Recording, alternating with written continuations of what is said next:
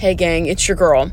Um, I just wanted to take a minute and let everybody know there is not a new episode this week because Eli has the flu, which is really sad. And as much uh, of you know like a hard time as I give Eli on our podcast on you know Beyonce's internet um, out for the world to see.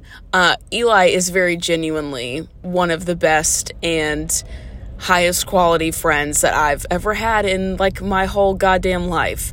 Um, and he's feeling super super sick. So this week and this week only, I'm letting everybody off the hook of cyberbullying him to go be nice to him and send him well wishes, send him pictures of your dogs, not your feet, but like if you have a dog as a pet, send him a picture of your pet dog and tell him that you hope he feels better. This is the one week that you get off from cyberbullying him because he feels like he got hit by a car. Uh, he feels like shit. Uh, his Instagram is at Eli underscore farmer underscore. He's tagged in our Insta or like um podcast Instagram account.